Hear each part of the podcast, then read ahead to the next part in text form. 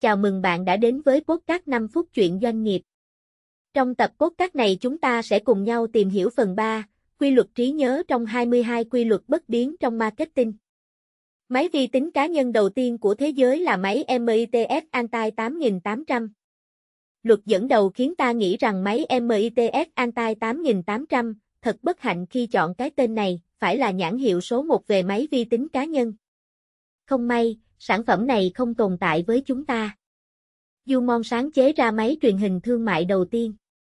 Duria giới thiệu xe ô tô đầu tiên, Holley bán ra máy giặt đầu tiên, tất cả đều không tồn tại. Như vậy là có gì sai trái với luật dẫn đầu đã bàn ở chương 1 hay sao? Không phải vậy nhưng luật về trí nhớ đã sửa đổi nó. Hãy ở vị trí đầu tiên trong trí nhớ của khách hàng hơn là ở vị trí đầu tiên của thị trường. Ở vị trí đầu tiên trên thị trường chỉ là kết quả của việc xâm nhập vào trí nhớ trước tiên. Ví dụ, IBM không phải là công ty đầu tiên trên thị trường với loại máy vi tính lớn có công suất cao.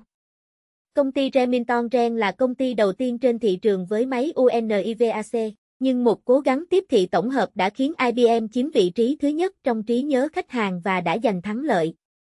Luật về trí nhớ tiếp theo sau luật về nhận thức, Law of Perceptino. Nếu tiếp thị là trận chiến của nhận thức, không phải của sản phẩm thì trí nhớ đóng vai trò quyết định đối với thị trường.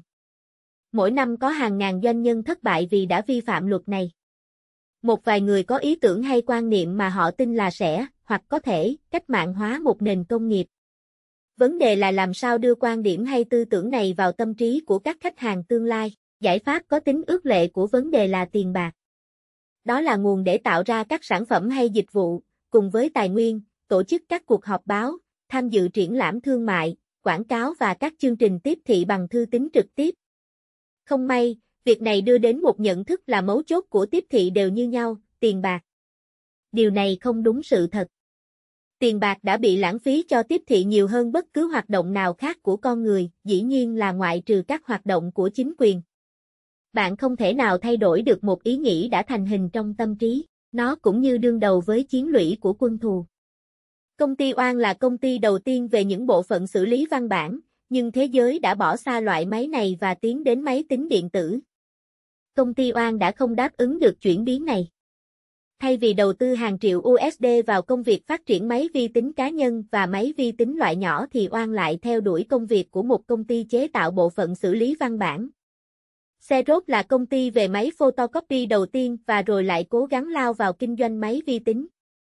25 năm sau đó, dù tiêu tốn 2 tỷ đô la Mỹ nhưng Xerox vẫn không đi được tới đâu trong lĩnh vực máy vi tính. Bạn muốn thay đổi một từ nào đó trên máy vi tính, chỉ cần đánh chồng lên, overwrite, hoặc xóa, delete, đi mà thôi. Bạn muốn thay đổi một tâm trí thì quên chuyện đó đi. Một khi ý nghĩ đã được hình thành, rất hiếm có thể thay đổi hay có thể nói là không thể thay đổi được. Trong tiếp thị, bạn sẽ phí sức khi cố công thay đổi một nhận thức đã được hình thành trong tâm trí khách hàng. Điều đó nói lên bí mật của một quan niệm có thể hiện ra chớp nhoáng trong đầu của con người. Hôm nay, bạn chưa hề nghe nói đến một người. Ngày mai, người đó trở nên nổi tiếng. Cái cảm giác chớp mắt này không phải là một hiện tượng bất thường. Nếu bạn muốn tạo ra một ấn tượng sâu sắc cho một người nào đó, bạn không thể lách vào trong tâm trí họ và rồi từ từ tạo ra một quan niệm thuận lợi theo thời gian. Tâm trí không hoạt động theo cách ấy. Bạn phải nhảy bổ vào tâm trí. Lý do bạn phải nhảy bổ vào thay vì luồn lách bởi lẽ người ta không thích thay đổi suy nghĩ của mình. Một khi họ đã có ấn tượng như thế nào thì nó là như vậy, họ nghĩ bạn là loại người như thế nào thì ghi vào tâm trí. Bạn không thể trở thành một người khác trong tâm trí của họ. Một trong những bí quyết của tiếp thị là vai trò của tiền bạc. Có lúc, với một ít đô la có thể tạo ra một phép lạ. Ngày kế tiếp, hàng triệu đô la cũng không thể cứu vãn một công ty đang xuống dốc. Khi có một cái đầu tốt, dù với một ít tiền bạn cũng tiến thật xa. Hãng Apple đã bay cao trong lĩnh vực vi tính với 91.000 đô la Mỹ đóng góp của Michael Makula. Tên Apple đã lọt vào tâm trí khách hàng bởi vì đó là một cái tên giản dị và dễ nhớ. Mặt khác, các đối thủ của Apple lại có các tên phức tạp, khó nhớ.